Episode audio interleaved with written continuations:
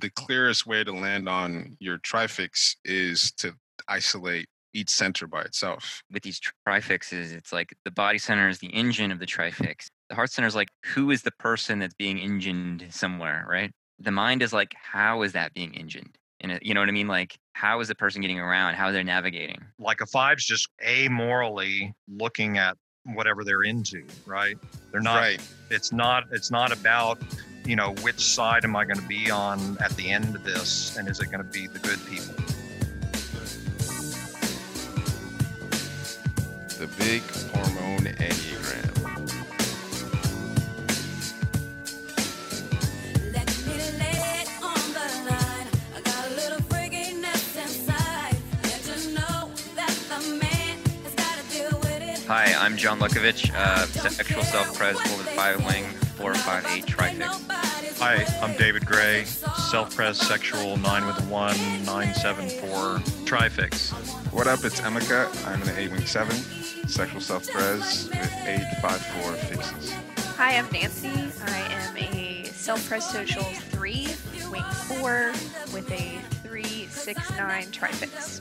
If you like our podcast, guys, make sure you go like and subscribe us on the Apple Podcast app. And if you really like us, you should definitely leave us a review.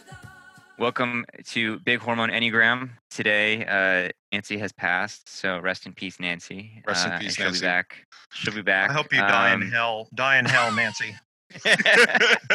Burn in hell. you will not be missed. she, I I'm saw just, I'm just providing. I'm just providing the nine input. you know, Yeah, piece. saw her Instagram and she's like on a boat somewhere, like drinking and having fun. I want to hear an intro from Yeah. David. Uh, what are we doing today? That, that's that's a great start. yeah so what are we doing uh no uh we're talking tri-type basics right Tri-fix basics uh we roasted all the tri-fixes. now we're going back to lay some groundwork on some of the differences within each of the centers so that we so that people can maybe use that material to help identify their tri-type trifix All right. Well, well done. People always ask about tri fixes, how to figure out what's my heart fix, what's my head fix. And I tried to come up with sort of a short list of or a resource for myself, first of all, and just something quick that I could copy and paste because people were asking the same question. So I wrote up a little guide that's been going around, like a short summary of each fix in each center. Because if you want to figure out your trifix, people get pretty confused sometimes with looking at each archetype and like trying to match each description to themselves. And hopefully the the roasts that we did were specific enough that people could see themselves in those um, archetypes that we created. But if you really want to figure it out, you have to look at each center. So I had this list of little short descriptions of each fix. I saw somebody uh, post this, and I saw that it was Emeka's, and I was like, we got to do an episode on that because I mean, it was. I thought it was great. It was very succinct and good. yeah Nice. Thank Yeah, I mean, what we what we talked about last time at the beginning of the uh, the part three of the roast was what stood out for me in in doing all these like joke names and talking about each and unpacking each trifix was the way the body center energy sort of was the the engine in a way behind the trifixes. And so it wasn't necessarily that it's more important but i just the, the body center energy was how the head and the heart were kind of getting thrust forward. So no matter what the first type in the trifix was uh, there was always this engine behind it. Yeah, I think that's something that really struck me as well. Just in terms of when you sort of typing people as a body type, that's the first thing I notice is their is their gut center. And maybe it was a couple years ago that you wrote something about the gut center and how they were different styles of dissociating. Mhm. That really struck me. And thinking of the aid fixation as a style of dissociation through action. Through pushing and action yeah Mhm, Yeah, mhm. and so that that that was a huge eye opener for me in terms of observing my own eight personality in the way that my attention is always trying to grab an experience and trying to force experiences and there's a way that similar to nine that eight isn't listening like Yeah. eight isn't Yeah. It, like one. it's almost like deleting all the gut types are deleting aspects of The- their experience. They're in denial. Yes. Extreme. Yeah. Extreme. Yeah. but it's like an it's a very active form of denial. Yeah. And So so you wouldn't think of it as denial. That's what's interesting. I mean, that maybe that's your point too. Is it's a dissociation.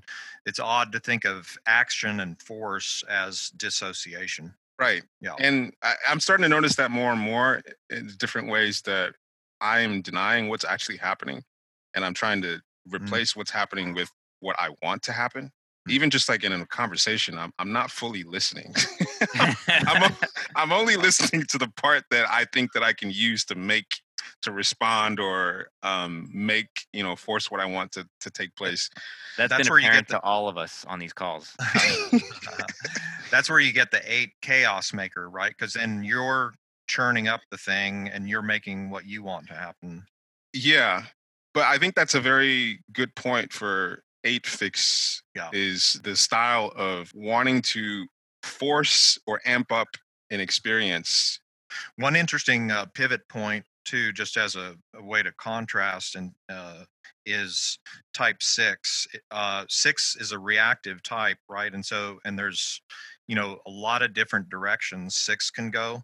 And so, specifically, when you're looking at sixes and what and what their gut fix is, that Mhm. you can really see in a particular way because it's a reactive type how the type is sort of fueled with that or has that engine behind yeah, it. right? yeah. Yeah, it's really like sixes with a nine fix versus sixes with one or eight. It's just a completely Super different, intense. Yeah. total, totally different energy.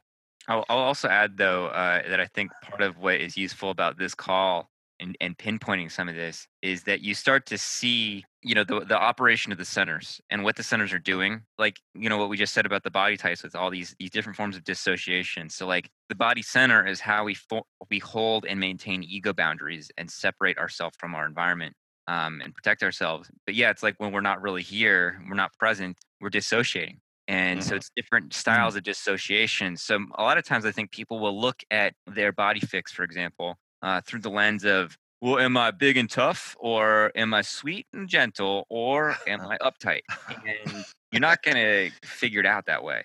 If you start to see how you like understand your mechanism of dissociation i think that's a lot more rich because i mean i'm a core four and i think my i think my body center fix is pretty apparent but as a four i'm also super withdrawn. So like i could tell i knew immediately what my my body fix was but i don't consider myself a particularly like powerful person because i'm Mhm. stuck in my cave and you know like hate sunlight and all this kind of stuff but Uh-huh. but i can see how i push things i have a big fat mouth i i, Mhm. I kind of like when when emma were you speaking to with your uh with your sister i'll just kind of like pin somebody to the wall in a certain way you know like try to pin them or get them on something in that kind of push way Yep. like if i get like impatient i just like try to push something in a certain direction even if i think it's going to be a mess you know what i'm saying Right. A couple things about eight and eight fixers is the sense of immediacy. Like one thing I noticed the eight fixers have is just you just let it fly. Like if Mhm. you, if even if you're not sure, you just wing it. Just fucking go with it. Go with the most immediate thing that's that's right there. Hmm. Um, so it, that's the part of the the chaos piece that shows up. I don't think Mhm. Uh, eights or or eight fixers are necessarily always wanting to whip up chaos, but the immediacy and just kind of like going with their your almost immediate impulse and not really um, like sort of dissociating with with action and Yeah. forcing something is part of what creates chaos. You you're like I'm just gonna ride this wave and and I'm I'm gonna just do something and then I'm gonna just do something after that and keep going. Creating chaos might be the wrong phrase. It's more like just when you do a push, you're setting off something that is going to be something that's totally unpredictable. right Right. Yeah, the unpredictable in the gut center, eight is not afraid of unpredictable, just the uncertainty of what happens next. Is I'm Yeah. just going to jump into it. and it's it's not very premeditated mm-hmm. yeah, it's just go. And I mean that literally just go. Like I, I, I feel that viscerally when I'm in a, like an uncomfortable situation. Yes. Mhm. when I'm uncomfortable, my reaction is to just to do something.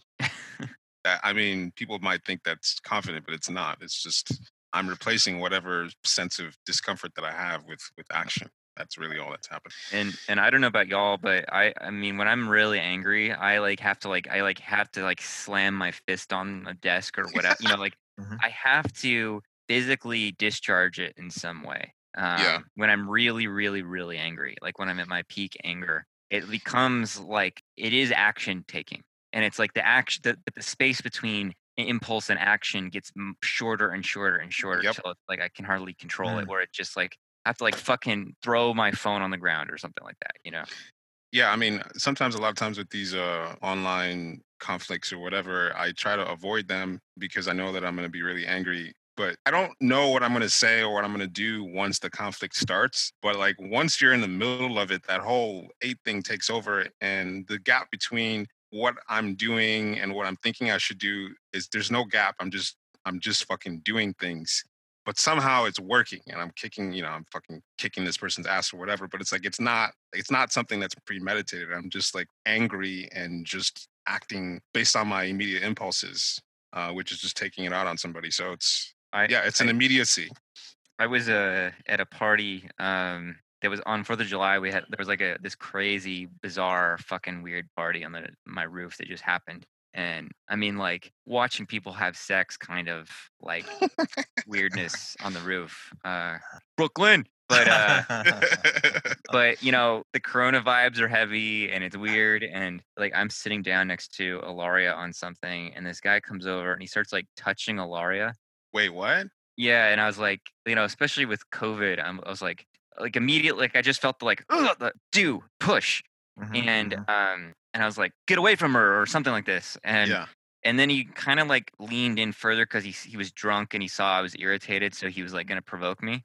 oh wow Well, I got up and I just started fucking pushing him, you know. and but it was like real fucking immediate, you know. what- There wasn't. It was like just protect woman and you know he kind of like did a did like a "Mm," thing and but went away or whatever but i like just the that he saw that i was willing to make it physical real quick right uh, was the only message because he was he was really i mean no mask on and getting in her space and stuff like this and but Oh, it was wow. that thing where i could feel this is a danger right Yeah. Yeah. and uh my first act like i'm not very vocal with a lot of my publics like my social Hmm. blind whatever like i don't normally like just say shit to people right but when my call out didn't work i just had to escalate it immediately but i could feel that escalate like go Right, right. That's the other uh, important concept with eight and eight fix is protection. Protector. Yeah. yeah yeah i Um, don't i don't like the way people try to twist that online with uh Sure. you know that eights are looking out for the underdogs like i'm not looking out for no underdogs but it's, No, But it's, it's like- who's in, it's who's in your circle. right, Right. like i i Yeah. it is somehow selfish it's like these are my friends these are my people Yeah. like if you think that you can fuck with anyone within Yeah. my this boundary. life like you cannot cross this line basically like no I, I mean i've sensed that from you emeka and i love that like it's- it's like- it's like oh emeka's really got my back yeah and you, yeah it's it's it's also i think eight is also the the sense of this is someone or this is someone who has the capacity to escalate things zero to a thousand when the time when it's necessary. It's going to be an immediate escalation. Uh, and so people on some level can sense that i'm willing to escalate this as far as it fucking takes. Like there's there's i'm going to escalate. If you cross this line i'm going to escalate as far as fucking possible. And um and they back you know that's why they back off. They don't do you want to have to deal with that? It's not necessarily that i'm going to kick your ass but do you want to deal with the escalation that you know is going to happen right um Right. It's it, it, it reminds me of um, uh, this. This could feed the idealizations of eight, but uh, it's animal, right? It's a Yeah. it's it's a male animal that just reflexively goes into protection of you know his immediate territory and circle of you know tribe or whatever. It's just it, and it's got that immediate physicality of ready to fight and pull out the horns. I, don't- I will I will add to uh and you know I don't want to just talk about us the whole time but, but uh but what, what I will add is um to my point about being a four or five and you know somebody on some online group posted about like do any other fours really experience all their emotions in their bodies and I was like no no that's probably a nine. But I think when I was young, the the disconnect between my body and my heart and mind was really intense. Like I was very schizoidy, dissociated, or whatever. Mhm. And breath work and stuff has helped, but it's like uh, it used to be like I would hardly be in touch with the signals and sensations of the body. And even like the whole sense of feeling would be in the heart center almost entirely without almost any body awareness of the physiological emotional responses. And so breath work and sensation work and all this kind of stuff has just helped me so much to actually sense and experience those things happening. So when I was younger, there were mo- uh, I've always had this sort of aggressive confrontational quality despite being as withdrawn as I am, but like the the spurring into physical action was not always as there. Uh, Mm. especially when I was like Yeah. threatened or something. Like I there was a, there was a couple times when I was like a teenager where I remember kind of like freezing a little bit and knowing I had that thing in me that could do that, but it's like I couldn't reach it. And so as I've gotten older, it's sort of like a resourcefulness. Maybe that's through the five wing filter, but it's like Mhm. I've got all this physical resourcefulness that I didn't, I knew I had, but I couldn't tap into. That now that I feel like I'm more integrated in my centers, I can do that. That's, That makes that's sense. really interesting to hear from uh, Yeah. someone So- who is an eight fix, but coming from a four perspective. Yeah, I mean, like I've always had this, you know, like I mean, the way I speak, and I'm like, oh fuck duh, duh," you know, and like kind of confrontational and pushing and trying to be provocative. But there were times when it was like real pressure, right? Like there was a real threat or something, Right. and I could feel like I think to other people's eyes, I was probably pretty damn able to get physical quickly, but I could feel myself that I couldn't do it uh, that fluidly. Even as an eight, I mean, there's always the sense that man, you're really you're being a bitch right now. There's always this kind of inner message that that you're not going to be up to the um you like you have to amp up more. Like that that's sort of like you're not amped up enough. Like you're not actually yeah, yeah, yeah, you know like that i've always i wrestled in high school and i was a scrawny little you know teenage kid that that tried out for the wrestling team and you've got like these seniors that are super strong and super fast just kicking your ass and it's just like this sense of the sense of i'm not up to this and i don't i'm afraid of getting my ass kicked and just contending with that fear and of course you're just like fighting that so to other people i was always surprised that there was um, one kid who was in my class who uh, or my same freshman class of who was later told me that he was intimidated of me. And I was like, what? Like, you know, just thinking of what I was thinking of myself at the time. And for whatever reason, the coach had made me captain of the team. And I'm just like, this gap between what I see as myself contending with the fear of, of going up against people that are stronger than and better than me versus what people are, seeing. So, like, maybe someone sees me as way more confident than I feel inside because I'm still contending with my own you know, like I'm going up against things that I'm afraid of. Mhm. Um, so maybe some people see that as fearless, but it's like I'm dealing with feelings of self doubt, of not being strong enough, Right. not being good enough, and and um, but you know, you still do it anyway. But it's like, yeah, it, it just looks different to other people. Yeah, like Right. the difference between eight and one, I kind of do eight and one versus nine.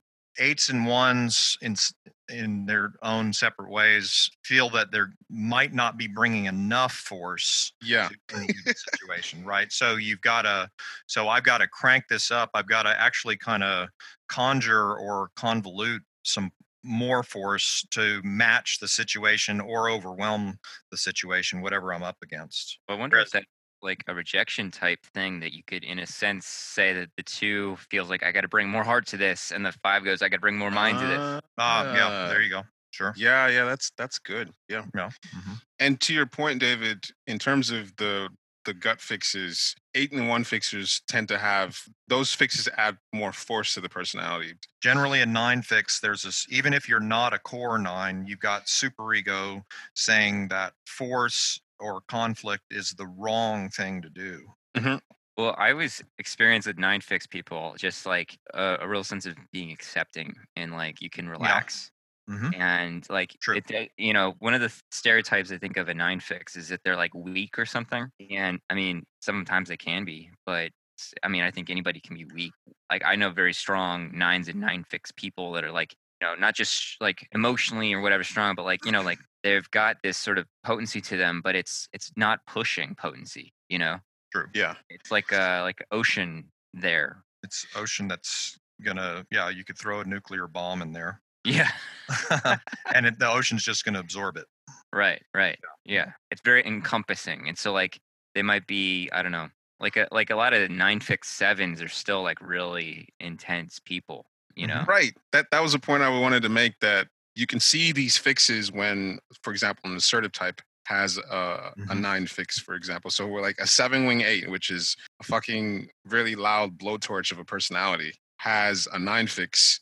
And you can really zero in on, on what does a nine fix add to a personality. And so you get a lot of this wide acceptance. Like, okay, you have on Mhm. one hand a personality like a seven wing eight who is really can be really obnoxious but then you have the nine fix which is can be really accepting Yeah. and kind of fuzzy and vague around that kind Yeah. of acceptance it's like so you, those two things combined this is someone who while they're obnoxious is going to be wanting to see the good in people or see both sides Mhm. you know that kind of vague fuzziness around boundaries uh, shows up so uh, a good point to make about that people should know about figuring out their fixes is that you kind of have to hold on to each of these uh the other centers that that- that's not your core type kind of loosely to see the subtle things that those types might add to the core type. It's not going to change. A seven wing eight is always going to be a seven wing eight but it's looking at the way a seven wing eight is managing the needs of um, their gut fix and like so is, is it going to be like a fuzzy vague inner confusion that that shows up in like how do Mhm. they manage those kind of boundaries are they going to Well- be more accepting of people it- gives you that sense of i mean it's almost so subtle that it's hard at all to bring any language to but it's like a seven wing eight with a nine fix right it's like you're getting really subtle distinctions about the way centers are being used Mhm. so you know as we keep going back to like body centers ego boundaries and how those are maintained so the seven parts the mental center part that wants to go get the, the juicy object or whatever is very powerful you know overpowering it can be insensitive it can be boom but then in terms of how they kind of maintain a sense of self uh, like part of the ego boundary thing is like what you allow in to be yes affecting you separation how do you how are they managing those Mm. kind of Exactly. And so like, you know, as a eight fixers like our sense of separation is like, haha, we're being separate now. You know, like like it's like Yeah, separate. we- we've One- always been separate yeah, a one fixer is like, you know, it's like, well, that's not right, so it's separate. And then a Right. nine fixer is like, maybe. Yeah. So you can get like a three or a seven that are like very powerful threes and sevens, and at the same time they get a nine fix. And so when they're going for the goal or they're going for the object through the lens of their dominant center, when it comes to accessing their nine fix, it's like their sense of self in a way it's more allowing. yes Yeah. and I, i've noticed even you know types assertive types like three or seven that have nine fixes still have this sense of being able to over attune to other people or really Mhm. attune to other people's states i've had plenty of experiences with uh, threes that have nine fixes and on one hand three is kind of a self-interested you know they have their aims they have the things that they want to get done but what kept me hooked in those relationships was just the nine fixed sense of wanting to attune to i understand you or i can meet you wherever you're at or willingness to bend to that other person or absorb parts of that other person. So like you know an assertive type that has a nine fix can end up seeming a lot softer. Their boundaries are a lot more fluid mm. We'll say a little bit more about uh, one fix, and I think that um, I want to read from some of your notes, Emeka, that you sent us, because I think that they're just clear and very good. So you wrote in the body center, uh, your fixation is how you're maintaining ego boundaries. It's how you're creating psychological boundaries and distance internally and externally, and that's really important that it's both. Mhm. Um, you know, ego boundaries again. It's not just you're separate from your environment, but it's like parts of yourself that you want to be separate from too. So like when we talk, it's it's dissociation. So like eights will dissociate from their own vulnerability, right? And ones are most famous in terms of uh, putting inner boundaries against themselves because things against themselves or that they don't want to contaminate them or make them feel like they're wrong or bad or corrupt. So um, eight is what Emeka wrote. Uh, forcefulness and impact, pushing and expanding out, amping up the expense of softer and smaller inner parts. Nine, fuzzy and unclear, inner confusion from dispersed and cluttered needs and wants. I think that's a really good line right there. Uh, diffuse, absorbing of outside influence. And one, rigidity and self control, high standards of purity maintained by self restriction, moralistic criticisms, and judgments. Those are great. and um, you know I think we spent the least amount of time with one, but um, and one fixes are pretty rare. I think. Yeah, that's Um, that's true. you know, it, it, it adds a sharpness and precision to the personality, big time. Mhm. And so, like, Ilaria is a four with a one fix, and four is a little bit of like dysfunctional, and yet she's got this sort of, you know, it's it almost gives her like an academic quality. I'd say. Mhm. Does that make sense? Yeah, no, that that does make sense. I, there's something like the active criticism. It, Mhm, it's a mhm, certain kind of Mhm. like eights, for example, can can express anger just like a blowtorch, just like let it go, let it fly. And ones can channel that anger or they're pushed into like a sharp Yes. point of criticism. It's not even necessarily like criticizing. Like it can be like, like I said, the academic thing. It's like you know, like you talk about academic criticism. It's like this sustained pick, pick, pick, pick, pick thing. Yes, yeah. It's almost like an ideal pure state that you're trying to get to and you're chipping away like almost like a, a sculptor chipping away at the the parts that don't belong. It's directing that. So, like, if you if eight is just the energy bursting out, it one is directing it through a channel Mhm. towards something, uh, pointing at something. Mm. That's how it feels to me. Yeah, it like eight and nine can be both very sloppy, Yeah. Yes. Right. Right. and but but one is very precise channels. One Yeah. gives Ilaria that's part of her boss energy, right? Super boss. right. Right. Little, little boss thing. We were talking about uh, grooves and attachment types and getting into grooves. But with one, it's not like a groove so much as it's like a like the barrel of a gun that is like very clean, so the bullet just has no, you know, just yeah. That's it. I mean, that's the thing is it's that it's that narrowing that force that that fuel through it through a straight something at something. you want to go to the, the image center? Yeah, let's do image. All right, so um, we are recording this at the end of another conversation we had that we're making another episode, and uh, in that we were talking about how no matter what somebody's main type is, what a wounding it can be for people to feel that somebody is not seeing them the type that they believe they are. Mhm. And uh, so I said in the other the other recording, whatever, hell hath no fury like somebody who uh, who feels that their type is not seen, especially when they are mistyped The type that they think they are. the type they think they are. Yeah is not seen. And uh you know i'm fascinated by this from the point of view of how the potential for wounding there like it's it's only in the last couple weeks that i've started to really realize like how intense that is for some people but like the the intensity of being seen and how we see ourselves. You know i think there's a way that we can view appearance even inner appearance or, or ways we represent ourselves to ourselves as somewhat superficial but it's a really important really not well understood mechanism of the personality where we are we need to uh, have an in, we need we uphold a certain view of ourselves and that view can be more or less accurate but we maintain that view um, in particular ways and we draw from different facets of our experience to inform ourselves of that view Mhm. and so, in no matter what our main type is, our heart fix is what we're drawing from to have us to see ourselves, to understand a felt sense of our identity, um, and to feel positively about ourselves, and to um, you know to to maintain a uh, cohesive sense of identity, as well as the range, habitual range of feelings that we allow ourselves to have. So Emeka wrote, in the heart image center, your fixation is your preferred way of maintaining a self-image. One might feel, quote, I should, unquote, show. And then two, sweetness and care. Like I need to show sweetness and care, positive emotions, heartfelt love and affection, goodness and serving. And what I would add to people's general understanding about the centers and fixes is that you can think of two, three, and four as like three different sides of our identity.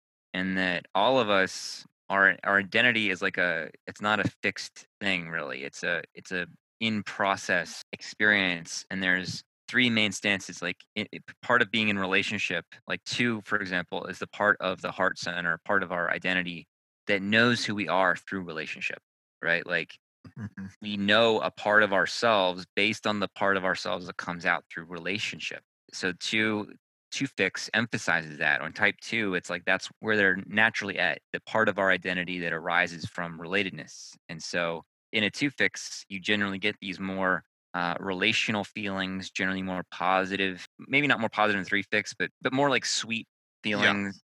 Yeah. It's, it's more relational. As compared to three, for example, which is a good comparison, which is more accomplishment oriented and Yeah.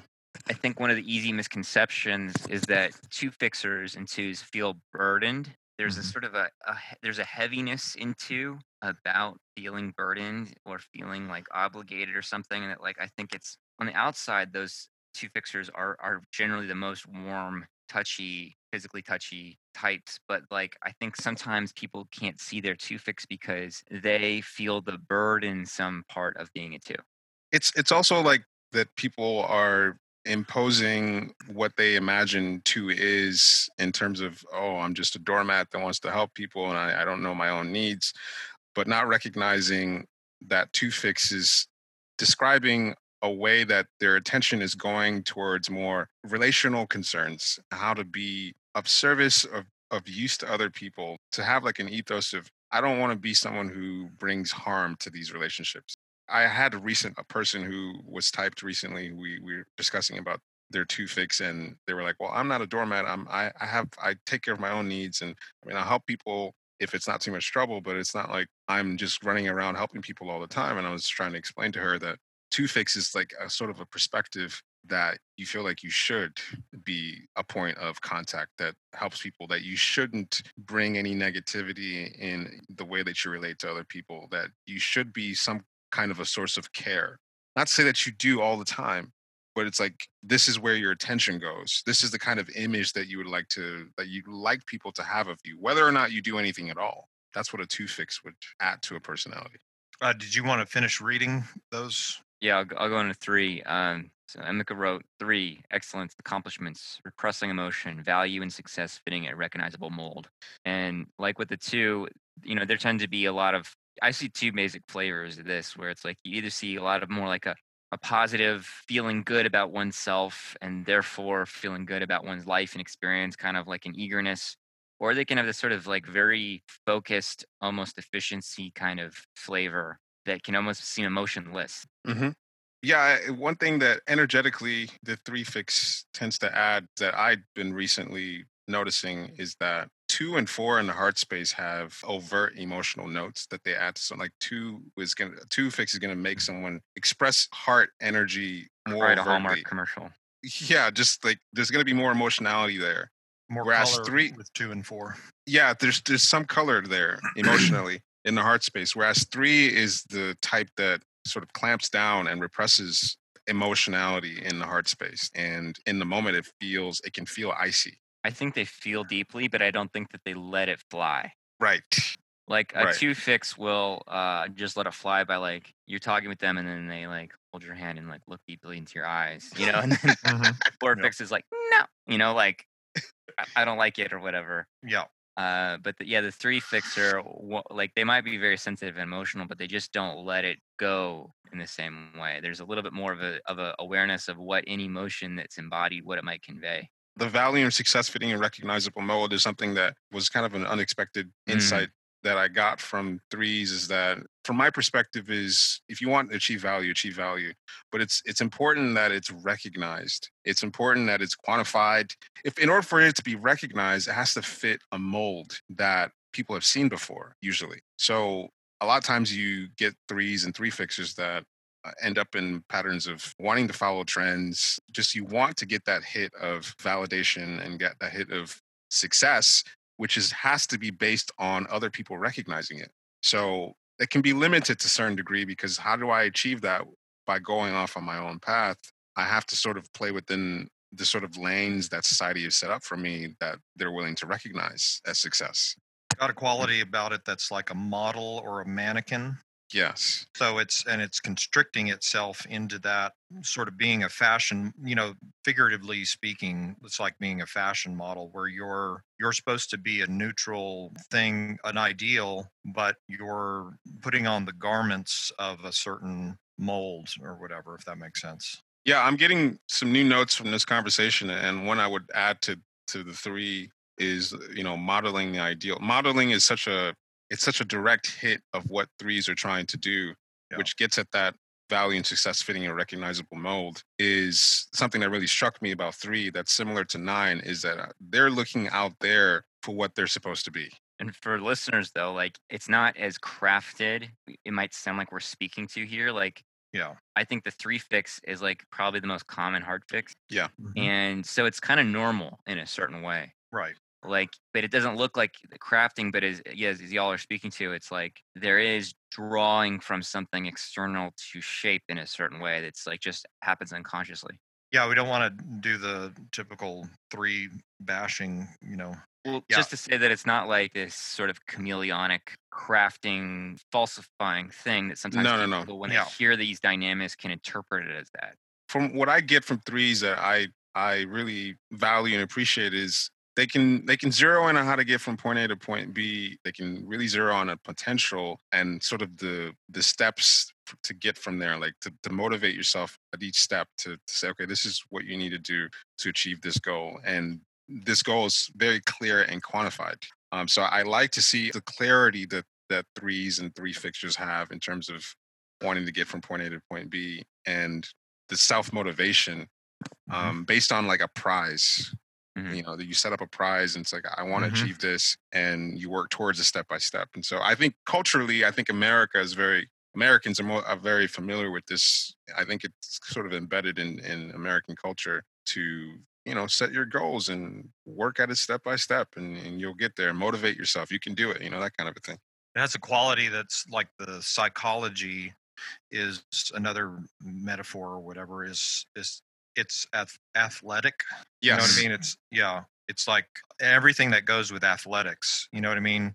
It's building up. It's it's there's a quality about it as a psychology that's muscular, working out towards towards goals. You know what I mean? Right. Uh, right. and it can be life goals, right? I mean, it, but it has that quality of of running your drills and all that stuff, right? Yeah. You know, I think uh, that phrase um, of like recognizable molds Yes. I think that's really key because, you know, even if they're like social blind or whatever, I think that generally speaking, someone with a three fix will kind of directly reference genres in terms Self- of their appearance and style. Mm. You know, it might be um, there's just like an intentionality of how they're presenting themselves. That is, it's like it does. It just seems like that's what everybody does. But for a three fix, there's a level of some level of awareness of the mold that I am signifying, or even just being a variation on. And another thing that someone, I think, I don't know if it was you, David, that mentioned this, that something that's really common with three fixers is this sense of career Yeah, and Mhm. your life arc as representing this progression. I am what I do. Yes. And some people might read the, hear that and frown at that as like, oh, that's not me. But recognizing that this is American culture, this is a big part of just being here that people don't realize that there are a lot of cultures where people don't ask you what you do casually, like as part of getting to know you. So much of this culture is based around what you do for a living. Like identities are centered around career. And uh, it's very much a three and three fixed thing to not really put much separation between a career path in themselves and to see their identity based on the kind of career arc that they have. So, continuing off of Emeka's thing, uh, four, withdrawn individuation, negative emotional states, chronic deployment, self distinct taste in aesthetics. So, like two is uh, me and my relationships with special certain other people. Yep. Uh, three is sort of me relative to people as a model for something. Right. And then four is m- me looking at myself and my relationship to myself, right?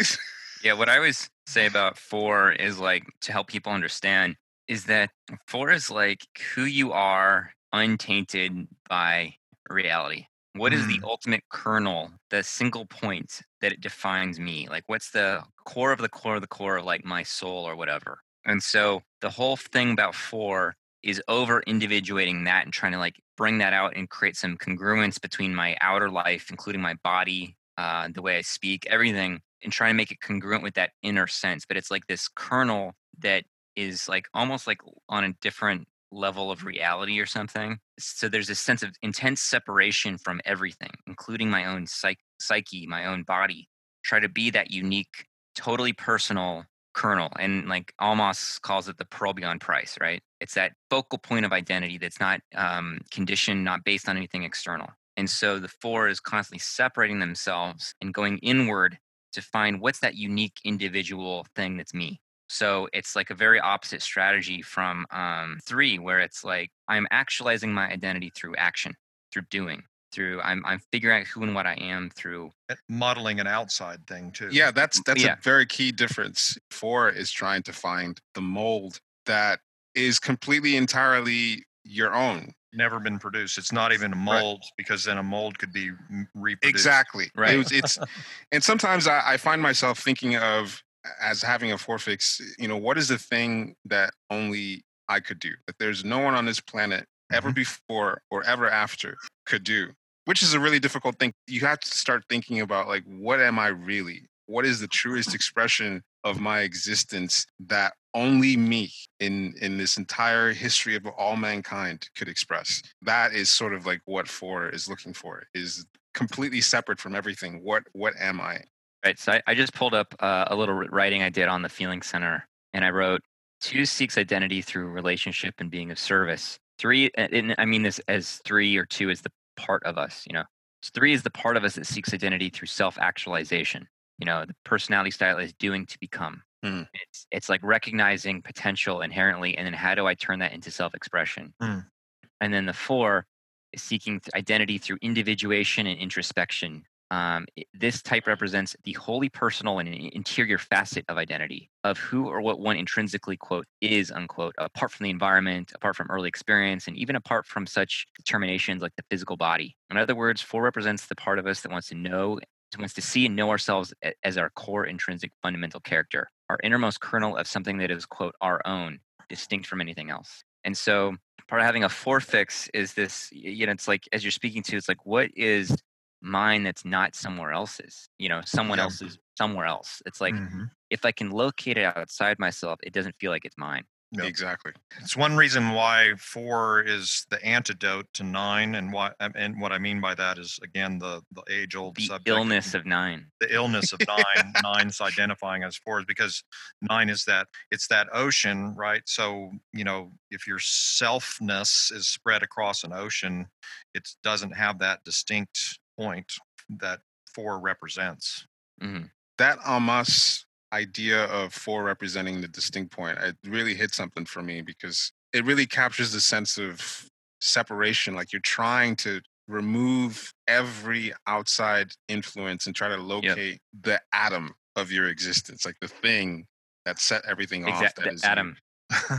no that, that's so like that's so important and so so so overlooked and not understood in four you know that's like all the four verse nine thing we talk about it's like people will talk about the emotionality of four and the depth or whatever but it's like all that depth comes from pushing away you know it's like Yeah. the the sense of depth is that what happens to the personality is that the surface of things is artificial and I have to push away from it and I have to go in or away and so it becomes alienation and and I, I always think it's interesting with four next to five in that way because five is also very alienated and separating but coming from the lens of the heart center versus the head center. Yeah they're counterparts. So like in a four fix, like, you know, someone will aesthetically be trying to draw on like a unique palette in terms of their preferences, in terms of the way they dress and their sense of identity. There's there's a natural sense of guardedness about their inner life that I don't think two and three fixes have. Mm, yeah And and also from that kind of self-absorbed narcissistic quality, you know, fussiness about preferences and all that. that's one thing to ping off of is the image types the heart types as different forms of narcissism hmm 'cause it's Yeah. Yeah. That's good. Different forms of narcissism. Yeah, it's like different forms of dissociation, different forms of narcissism. That's yeah, that's really good. you know when you look at like uh, two and two fixed narcissism you're looking at someone who is invested in in being someone people can go to to be taken care of in some kind of way or at least not being someone that is going to be hurtful like they have a narcissism in, in being a source of goodness and three has a narcissism of being valuable in some kind of I mean, that could be different depending on the three and three three fixture, but I, I know what I'm doing. I can make things happen in this arena for narcissism or four fixed narcissism is just I'm distinctly more distinctly myself. Sometimes people have said to me, or like, you should just get paid to be Emeka because that's all you know how to be. Much of my existence is just saying, fuck that, fuck that, fuck that. My views are my own, and it's not playing off of any anyone else's thing. So it's very Emeka. You know what I mean? Like Playing that- off of anybody's thing is very good distinction. Four versus two and three. Yeah, because it just feels like like like you feel ashamed that you feel ashamed when there's a likeness. That's Right. right. it's like what's really my sometimes i'm like i haven't really found my view yet because if it's too similar to someone else's that it's not really mine i mean maybe i think similar to that person but that means i need to go a little bit deeper to figure Mhm. out like what i really That's right. view in this situation because if it's someone else is mirroring that then it's probably not really mine you know like it's because mine whatever is mine i'm the only one on on planet earth who can express that so i if i really go deep enough that's what i'm going to find On that group that's full of uh, the four group that's full of nines that think they're 4s When Uh-huh. someone posts something, all the nines go, "Oh, same, same, same." Yeah. Oh my God. Same. What they're not getting is that as a four to go same, not everything, but most things is shameful. Yeah. yeah like you might say something like oh i like this movie and i'm like oh same you know no no problem there it's a superficial example but like to continuously be going is this common for fours to feel like this i mean even when i know that something is common for fours to feel a particular way i'm embarrassed that i partake in fourness in that Yeah. you know because i mean that was the thing about learning the enneagram was uh, that i realized that if if i was a type that was like everything but my personality was described in a book. I was the same as fucking a hundred million people, and I was Yep. like disgusted by that. Mhm. The feeling I get sometimes, the impulse in me is that if I'm agreeing or saying, "Oh, I, I agree with this person," that means I haven't really found my own viewpoint. You know, it's kind of lazy. It's like if I don't want to actually think about it and figure out where I'm at, then I can just you know agree with something that I sort of agree with. But if I really think about it, it's not really. I can't really agree with what they're saying because that's their. It's not where I'm really at. So it feels like uh, with the four fixes, like I, I have to. I have to find my point and it feels like I I have to always express myself from you know the atom of my viewpoint is.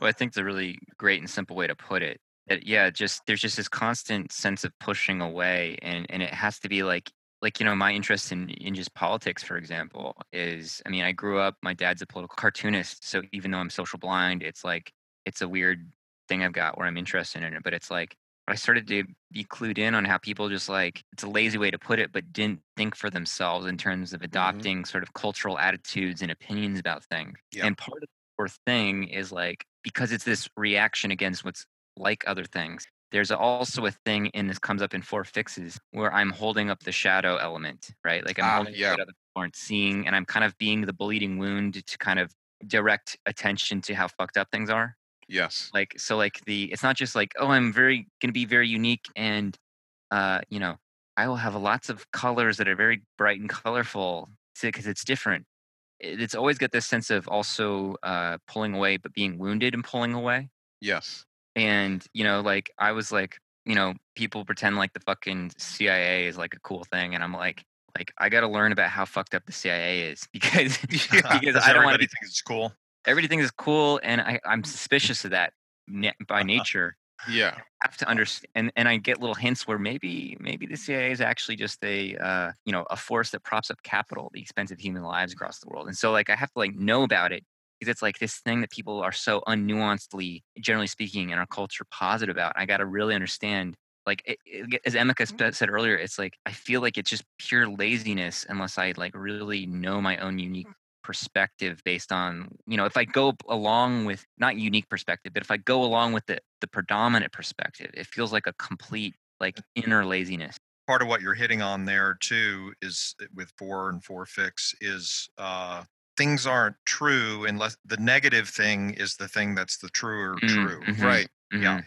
Yeah. That was one of the uh, distinctions that I tried to make is that yeah, it's one thing to want to hit on you know your own unique and distinct perspective, but generally fours are looking for that in uncovering and embodying negative perspectives or uncovering and embodying in the shadow of things because I mean, generally, the predominant perspective in the mainstream or just in general, people tend to look at things positively or neutrally.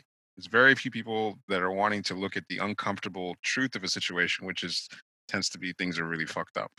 And so, Four Fix is wanting to find a distinct point and to sort of separate themselves from where everyone is going. That's generally going to be in the direction of things are really messed up here. Things are really fucked up. And this thing that we're avoiding, this tragic problem that we're all not talking about, this is what we need to be talking about. Yeah. All right, head head center. Uh, so when it comes to head fix, this is like this style of your thinking. So reading again from Emeka's little cheat sheet in the head thinking center, your fixation is how you're compensating for not knowing and trying to navigate and understand what's real. Each head fix is overdoing a different style of insight. Five, dissecting, uncovering the unknown, conceptualizing, granular overfocus. Six, hypervigilance, guidance outside of oneself, orienting to a system or to a structure. Seven, possibilities, animated interestingness, multifaceted options for experience. Yeah, I felt like this one was um, the distinctions are pretty easy and clear, at least for me. It's very clear to me in, in what type of insight that someone is trying to use to navigate what they don't understand, or even in, when in the context of people trying to figure out the enneagram, people with that are sixes or six fixed go about it a certain way, uh, and it's a sense of with six and six fixtures, for example, of trying to find an orientation to the structure of the enneagram like they start to list different sources these teachers say this uh, trying to reconcile the contradictions and they're hyper vigilant about things that don't fit asking lots of questions and so it takes on a form of even as they're trying to figure out what their type is they're trying to prove it to themselves. So i see a lot of times with six fixers looking at like well who wrote the paper on that being hyper vigilant about what the sources of something is like i need to put a structure around this thing that i don't understand that it has to be some kind of outside source is guiding me towards understanding Well, there, there's a certain faith in a way in agreement and corroboration. Um, yes like not necessarily agreeing with the mainstream point of view or something, but but the six fix naturally goes to okay, this is something that others have like even if it's just this authority or just this book or just this scholarship or something, it's like okay, this has some precedent and it's not just coming out of the ether. Yeah, and that that pings with uh, the thing we talked about in the last conversation echoes. The attachment types are looking for echoes or attracted to echoes that's and so that kind of fits in with that idea what you just said john hmm You know, talking earlier about the body center being like the engine. Tell me if this feels right or not, but it's like with these trifixes, it's like the body center is the engine of the trifix. The heart center is like who is the person that's being engined somewhere, right? The mind is like how is that being engined? And it, you know what I mean? Like how is the person getting around? How they're navigating? I don't know if Ah, that- yeah no no that, that does make on. sense because each center feels different like hmm you know the, the gut is like the energy center Mhm. like you know anger is kind of like a fuel for the Mhm. car I mean, what anger actually is in the body center is just like we call it life force. Right gets pushed into a certain place, like a density of life force. Mm-hmm. and the image in the heart center just if it doesn't feel it doesn't feel like motion it just feels like how you're framing yourself what you're seeing in the mirror so i guess that makes sense that it would be the actual person like this is the identity of, of the person in the car Right. and then My the GPS head- or whatever. right and then the fucking head center is the gps or the way that they're driving or how do i figure out the puzzle for how i get to some oh yeah the map uh, it's how the do i puzzle. get from yeah it's sort of like um like i can go backwards from the gut like say the, the head fix is kind of um how do i mobilize right it's sort of Mhm. in some sense you could think of it as um well head types in some sense not trusting people that are core head types not trusting their capacity to mobilize so they're doing too much thinking in order to take the place of the mobilization, the the Hmm. nonverbal go. so they're overdoing a, a, a certain style of thinking Right. No, that's a good way to look at it. And just my experience of head types in general, like for example, we've had Enneagram Universe for a couple years now, and it's interesting to see like the kinds of the individuals that keep the group going in terms of the action going, and it's always head types like sixes and sevens, just like basically run the group in terms of who's Yeah. like generating the most posts and getting people talking. Uh, sixes and sevens. all day long. questions, questions. Yeah, Yeah. yeah. yeah. So when it comes to the the five fakes, there's always this perspective to me where they're like they're in a castle and like their exchanges are are being like sniped, like shot down from a yeah. You know Mm. because it's like e- it's there's like a, a spaciousness and a but at the same time like a precision uh, Right. delivery and as you said like conceptualizing granular over focus but you know unlike the six fix which is like okay this feels okay because it's pinging off all these sort of references and uh, Mhm. footnotes and all this kind of stuff the the five fix it's not to say it doesn't value that but but those things are beside the point which is to kind of go which is to go into totally what's unknown Yeah. And so um so you do get this kind of like It's similar to the four thing of wanting to find the, the Yeah. singular point of identity, but with five, it's like if I go deep enough, I can find this singular point of insight into this thing yes that hadn't Um, seen yet. I haven't seen yet, which could explain everything. You know, like if I could just get to this singular kernel, you know, that it's gonna explain the whole thing.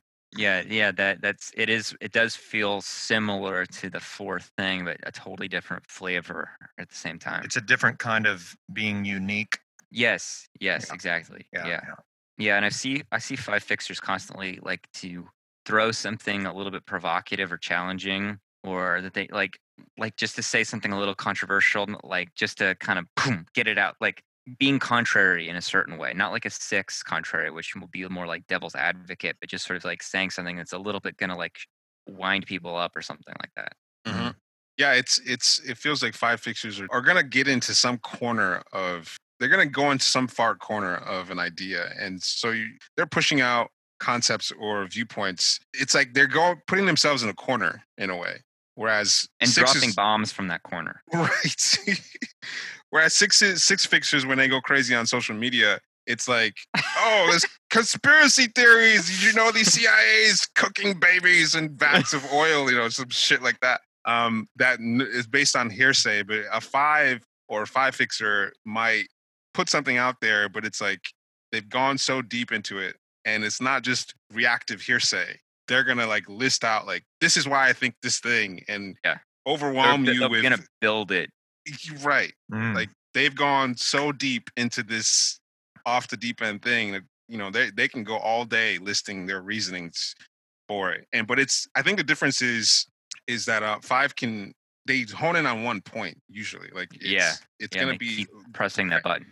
granular over focus on trying to find the singular point uh, but then overwhelming you with you know shit around that point whereas six can feel like a bunch of references and trying to orient but it, it's it, it can feel more chaotic with the six fix because it's like i i don't know like distrusting the process even while they're doing it. So six six fixers are like I, i'm not sure and i'm trying to find some footing here with um with these references and with these outside uh, sources to try to land on something that i can feel okay with. Five is kind of like condensing down into a fine point. It's like a nuclear tip, yes right? Where and and there's a power element there, just as nuclear power, you know, that metaphor uh, is alluding to, where like I'm condensing, condensing, condensing, and and I've got this bomb now, right? It's Yeah. so packed tight and it's in such a small space, but I've got this bomb back here in my bunker, right? And and and it's it's a certain kind. So that's a certain kind of actually like attaining power, right? And that, Yeah. is- you know what I mean? J- Yeah. John, you remember with the with the show Dark that we just did the pod on? You know, looking at the show as this huge labyrinth to find out at the end that everything comes down to a singular point. the- Yeah, exactly. Origin, and then once you figure out the origin, You can b- reconstruct the whole thing from a different point of view. Mhm. exactly. And so it was really cool to see that that show was structured in that way. Hmm. That everything was leading to a singular point, and that sort of uh, is a good example of what five and five fixers are trying to do. It's like you're trying to find this origin point and work from there. Yeah, Mhm. exactly. I think um, in contrast, the six fix, uh, there's a lot of justifying.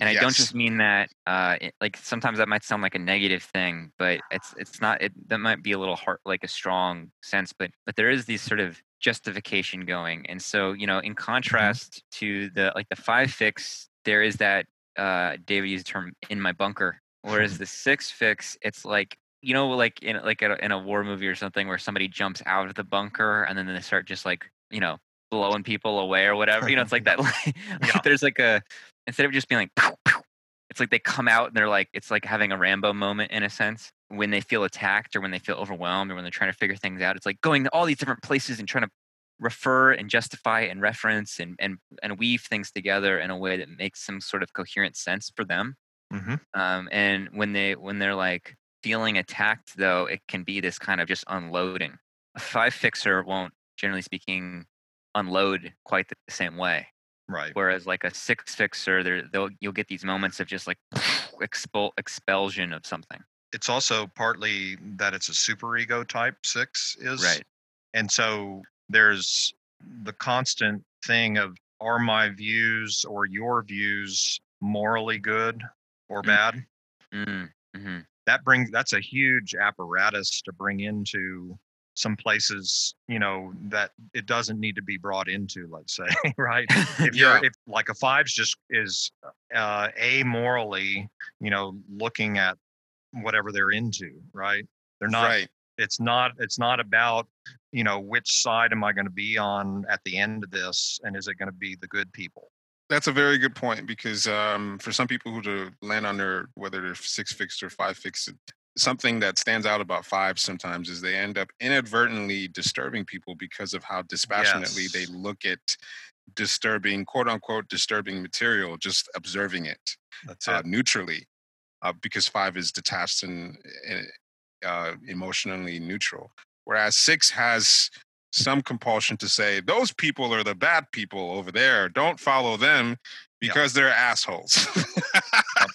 and here's all the research that i did to show how bad they are they're bad. These and so there's there's a compulsion to Yeah. figure out what is the um the good or bad viewpoint and that's that's influencing their way of um i mean it's something i, I deal with my eight sister she's six fixed of what's a good or bad viewpoint um i just i might just observe something and she, she'll counter with you know check your biases you know check your the perspective that you have is inherently not good you know that kind of a thing Uh-huh. And that's building a team too if you're with the good people that all believe this thing whereas five goes into the alienation of the disturbing and the amoral right that makes a lot of sense in terms of like you know like in the past for example uh as y'all are well aware i uh when i started saying that uh, sexual instinct is based in sexual attraction and it's the instinct of putting oneself ahead of sexual competition and i was like and i had did all, done all that research to like back that up in terms of the role it played in Mhm. sexual selection all this kind of stuff like this i got accused of like all kinds of weird sexist stuff because i was supposedly describing the sexual instincts from a male point of view and uh that like the the attacks that came at me were like really intense and i didn't understand them you know like i don't understand what they're coming from and i think it had to do with you know because the stuff i found out about the sexual instinct challenges so much about our sexual norms and Mhm. social norm that it was like i always thought i was just reporting information and yeah you know, I was like, oh yeah, like we were all polyfidelitous, or you know, had multiple sexual partners throughout our lives uh, in prehistoric things. Monogamy is actually a construction. Blah blah blah. People are getting mad at me and accusing me all this kind of shit. And I mean, part of it's probably my my loudmouth delivery style, social blind stuff. It's but- it's not just that. It's it's the fact that you were just reporting dispassionately about and very clearly about things that people felt disturbed by, and that's something that fives and five fixers, whether or not you're social blind, um, can run into. Is I was like, just wouldn't, isn't this just very interesting? Like, it's, it's very counter to what we've all been taught. You know, like Well, and that's again the thing is uh, the mainstream view on all of that stuff is ca- is set into a morality, Mm, Yes. mhm, mhm. Yeah, and you were doing a, an you you were not giving a fuck about morality. You were just going into the truth. Yeah. Yeah. But it's also truth that isn't orienting to the current as understood structure of the way people relate. Well, and I think part of the sixth thing is always keeping an eye on how this is relating to the collective thought True. um, or what what does science currently Like is this think of- idea like serving a collective health? Is that what you mean? Um, it not necessarily always health, but that's part of it. But also like where is the collective currently on this? You know, I Mm, think 6s mm. will always start from the the point of like, for example, like you know, what do scientists currently think of time? Um, maybe a five would would just go into that and go to the the outskirts of what that is and maybe present something that's challenging. Whereas a six might might want to integrate like what the current viewpoint of accepted viewpoint of what time of scientists think about time and you know that's kind of like the whole scientific method or academia is based on like peer reviews and if other people agree that this is what it is and that's what people say it is. But then if you re- recognize that it takes some crazy person to push things beyond what the current group of scientists agree is the truth until those scientists come around to thinking that way. And like 50 years later we think it's completely something completely different. So there's this process of the sixes sort of maintaining a collective viewpoint um, and so an idea that challenges that is always going to be met with resistance They're like protecting the canon. yes yes mm-hmm. So what about seven fixers? What's the deal with them? yeah. The- What the is new- the deal? they're they're looking for the the future new possibilities. I did a, a, c- a trifix call with someone who's trying to figure out their head fix, and this person thought they might be five fixed, and it was a little bit difficult to sort of land on on what her fixes might be. And we started having a conversation about like her hobbies and how she approached like working on a. She was a musician. How she approached working on a piece, like how do you get into it and she admitted that she when she gets into a piece that she the way that she goes about working on it is just like taking interesting pieces or mixing interesting things together like there's this sense of sevens and seven fixers just caring more about the interesting possibilities than anything else just like yeah, what could happen and just Yeah. going getting drunk on what could happen and possibilities Yeah, five is a little bit more about truth, and the seven's point yeah, and and seven's more about just creating more variety and interestingness. Yeah, what I- variety is a good word What I what I see between David and I is yeah, I get very granular and like we're going further in, further in, further in. Yeah, Whereas David goes, here's in one angle, here's another angle, here's another angle, here's an angle over here, and it's sort of like this uh, multifaceted. Like if I want to go like super into something, it's like a focus point. Whereas he has this view of looking at layers and layers and layers and different angles to almost different like angles it's almost like um like uh what are those fucking Buckminster Fuller balls, you know, that are like they're like these like circular structures, but they've got they're like made of different little sh- like different colors shapes. well, yeah, it's like different colors but different shapes, and so it's like a like a like cerebro or something where you're Mhm. like looking going from all around to see the cent- thing in the center. yeah kaleidoscopic.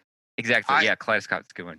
When I hit him up about uh, Trifix like four or five years ago, we looked at it from like four or five different angles. Like, um, like Exactly. Like you just like, okay, let's look at it from this way. You know, if you're a sexual self-pres eight, and you know what that's gonna do Mm-hmm. uh, to your heart fix, and then okay, let's look at it from like the two secondary fixes being like opposing the core fix. So like it gave me like four different ways. Eventually, what it took is I found the one that worked for me, Mm. and I went into that and sort of figured it out on my own. But um, he gave me like a menu of options, you know, Yeah. different perspectives.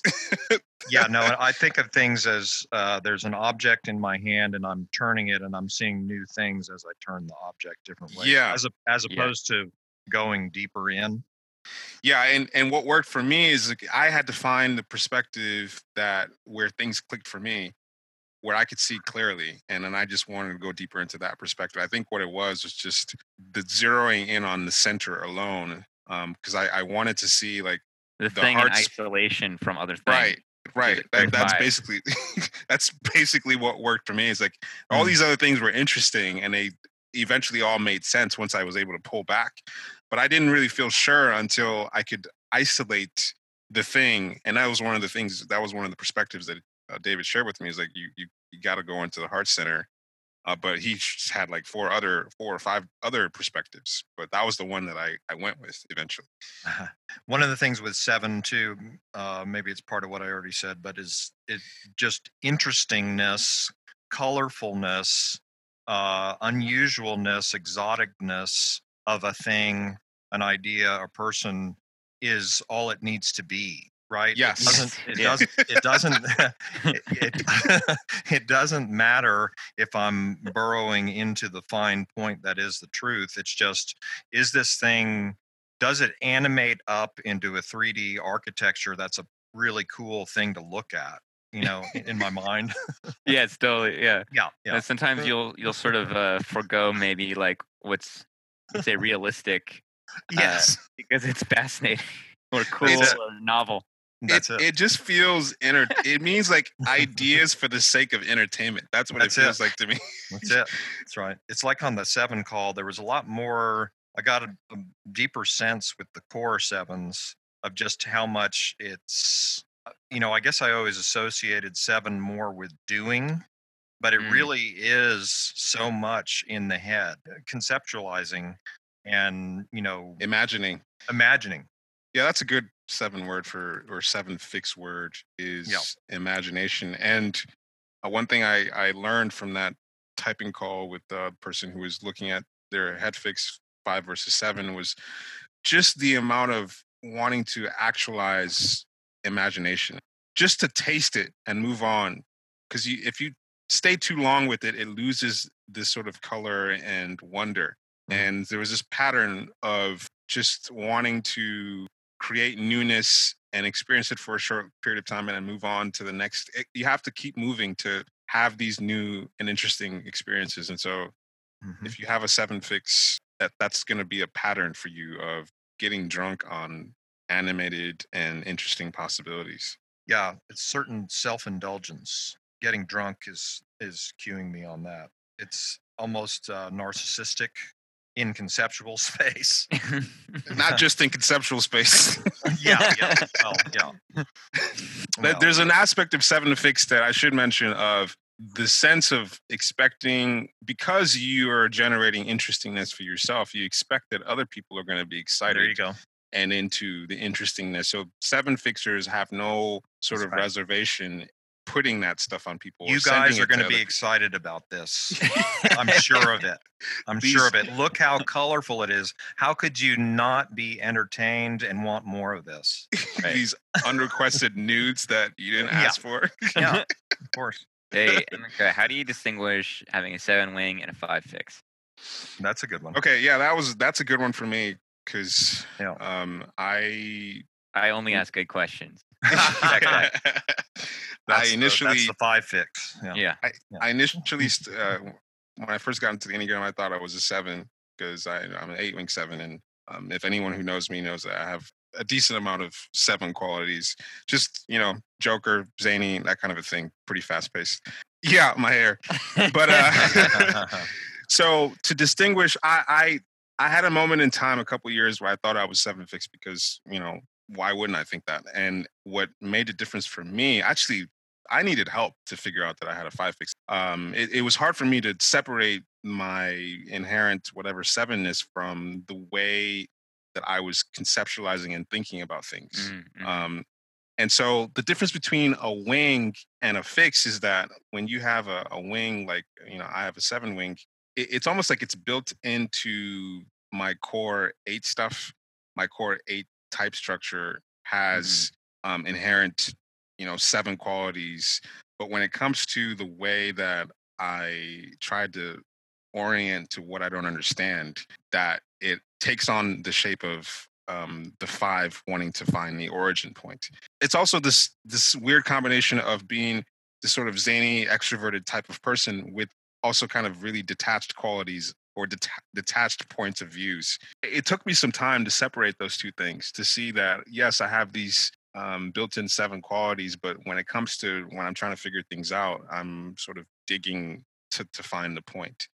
Well, I like the way you put it in terms of like there's sort of the seven-ish enhancement to your eight expression versus actually how you cognitively process and Yeah. conceptualize. Yes, That's right. that that's the difference and that really comes back to i mean this is a, a five fix perspective but the clearest way to land on your trifix is to isolate each center by itself. I mean there's you can get a Yeah. lot from combining centers and, and looking at fixes and stems and all that kind of stuff but to really get clear on what's going on you have to look at you know what am i doing in in in the headspace? How am i how am i figuring things out? How do i view myself in the heart space? How do i you know what kind of pressure am i putting on myself in, in terms of how i'm people how i'm viewing myself and how people should view me. Uh, that that was the most helpful thing to get really clear um, but also it's it's also getting clear about how to work with each of your fixes also.